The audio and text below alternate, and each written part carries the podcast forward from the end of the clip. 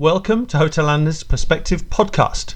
Each week we discuss three key stories impacting hotel investors globally. If you like what you hear, learn far more from us by visiting hotelanalyst.co.uk online.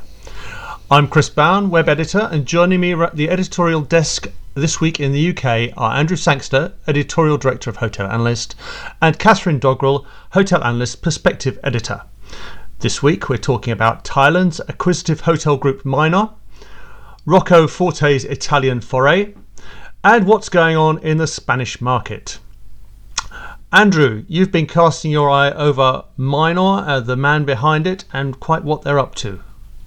Yeah, it's really interesting. Um, the whole story. I mean, there's a great backstory here with Bill Heinecke, the founder of Minor, um, and the huge business he's built from scratch over the last few decades.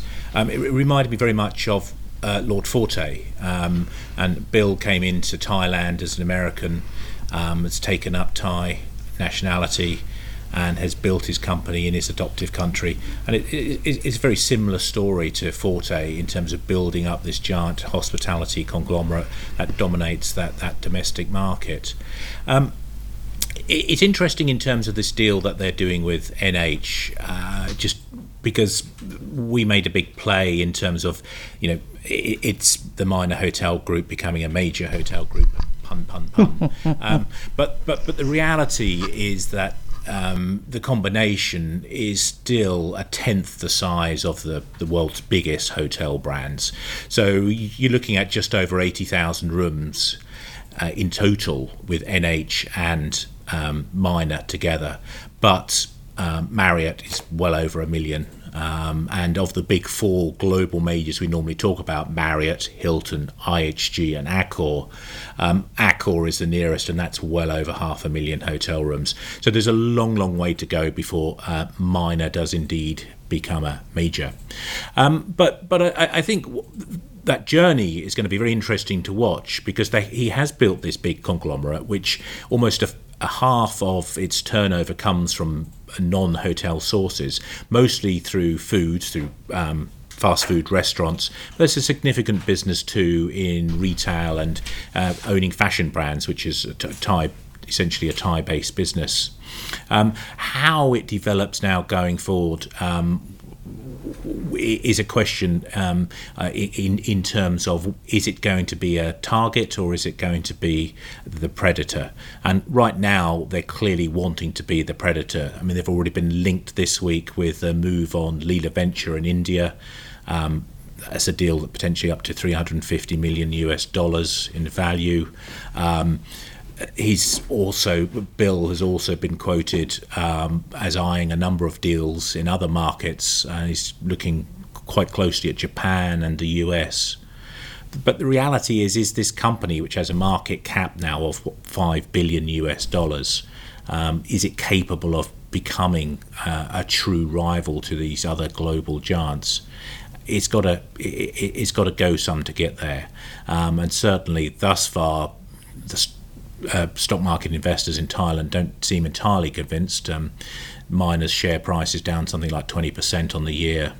Um, since the announcement of all of these moves. So I think he's got some convincing to do. I think it's possible, but I think there's also a very significant risk of him becoming a, a breakup candidate, pretty much like Forte became.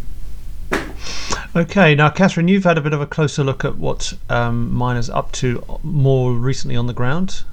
Yes, I mean, one of the interesting things that Minor brings to the table as compared to the larger global operators is that they have these things. They have this strong F&B, they bought this stake in Corbin and King, they have apartment brands in the form of Oaks, they have something that they can bring to the companies which they buy, and they have something which the other hotel operators may not necessarily have. So yes, they may end up getting broken up and somebody would take that stake in Corbin and King back and make things much better for the parlous state of, uh, of their F&B offerings as far as the hotel operators go but they've also got something that they can bolt on if you're um, if you're an owner. It's an interesting proposition, and um, and let's not forget that they saw off the likes of Hyatt.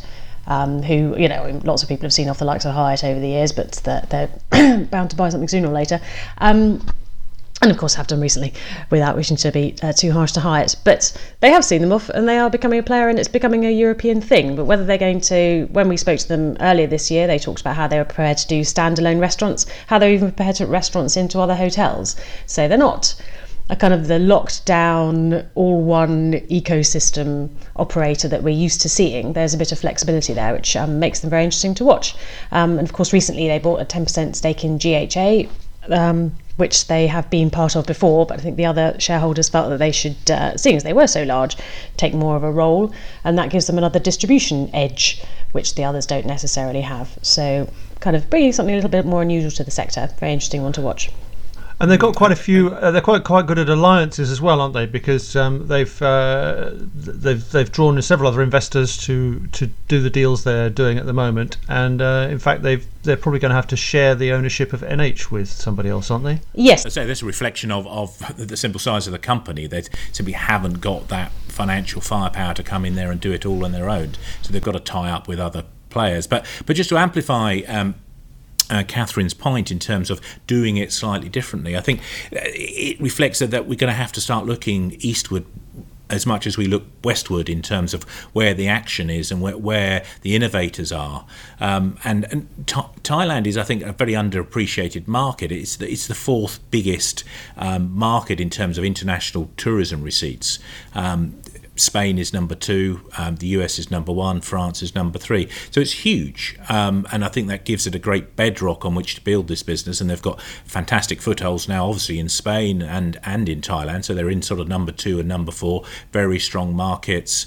Um, they're on the doorstep of China, so there's great potential there in terms of tapping into that vast outbound market. So they're they're in a they're in a very good position to exploit that. They've got a a more innovative business model in the sense of it, it's not sort of hidebound to this management contract or franchise only approach. And with all the bits that Catherine's been talking about in terms of the F&B and potentially perhaps you know they might start rolling together some of this retail stuff they're into some of these fashion brands they're into. You could see all of that come into play at some point. So I, I think it's quite interesting Great. Okay. Well, and uh, we'll now move on to our next topic. And Andrew, you've already mentioned Lord Forte and uh, his his boy Rocco's done quite well in the hotel industry in building his own brand, um, but it's uh, it's rather ebbed and flowed over the last few years. Catherine, what's he up to right now? It has rather ebbed and flowed, um, and uh, and hopefully we're on a flowing part as they're looking back to the motherland, back to Italy.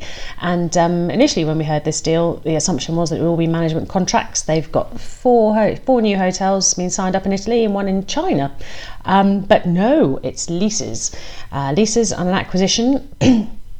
And off they go. They were backed in 2015 by one of the um, Italian sovereign, well, Italian sovereign wealth fund, Fondo Strategico Italiano, um, which really, really irritated a lot of people in Italy who thought um, that they were supposed to be revitalising the Italian hospitality sector, which seemed to be backing a UK company. But of course, he has the Italian heritage, so we'll allow that. But so growth for Rocco, and after what's been quite a Mm, difficult time. Things where the Lowry was sold, and um, after they said that Manchester maybe wasn't a priority for their expansion, which I can, I guess we can all kind of understand that if you're a large um, luxury company with ambitious expansion plans. But this is the first stage in their long-term strategy to have a base in key cultural centres and European capital cities. So other countries who might have a sovereign wealth fund who are interested in that, maybe uh, apply here. Mm, I, I just don't understand what actual the brand is for or what the chain is for. I, am not sure they've got a coherent um, uh, message to, to give out there to owners or indeed to consumers. Okay, I mean, Rocco is a proven great hotelier, but is that going to be enough to roll out a, a, a global chain? I, am not sure it is, and I think he's got some work to do in terms of bringing together and cohering a, a, a proper message. And what do you do with an old Forte hotel? Well, apart from obviously in Manchester, if you're in Manchester, you, you get a football manager to come and live in it. Um, if you're in Cardiff, the St David's has actually just been rebranded this week as a Voco, the first um, Intercontinental's uh, new brand to appear in the UK. Intriguingly, the Hotel de la Ville in Rome, which um, Rocco will be taking over, was formerly an Intercontinental branded hotel. So one in, one out there with Rocco. Great. Now let's turn our attentions to Spain and uh, what's moving in the market there. Uh, Andrew, you've, uh, you've you've got some thoughts on uh, how things are heading. Yeah, well, it's sort of a bit of a macro perspective, really, in terms of private equity and what it's been up to. So, in, initially, certainly in the hospitality space, the centre of attention was very much Britain um, and and the opportunities there. It, this is in the sort of post um, GFC period. Um, uh, so subsequent to 2009 and onwards, um, the initial um, deployment of capital was in assets um, like the principal hotel chain by Starwood Capital. Um, and we saw a whole succession of different sort of platform plays in the UK. And when that got uh, tighter and tighter in, in, in terms of yields, um, private equity moved on and headed south to Iberia and in particular Spain. And Spain has been the centre for quite a bit of action. We've seen Blackstone do a number of deals. There's been a, a raft of different players there. But if we look right now where, where private equity as a whole is, I mean, the, the, amount of dry powder they have is astronomical. It's never really been higher than it is currently. I mean, it's not a precise science estimating this. Um, it's much more of an art, but anything between half a trillion to one and a half trillion, and that variation alone tells you how, how much of an art it is. But but but the key point is there's a, a, lot of money. There is, in the cliche, a wall of money waiting to be deployed. Um, and this is a challenge, I think, for, for for private equity. We're competing against each other in this marketplace. But now what we are seeing is, alongside that, this institutional money is coming in.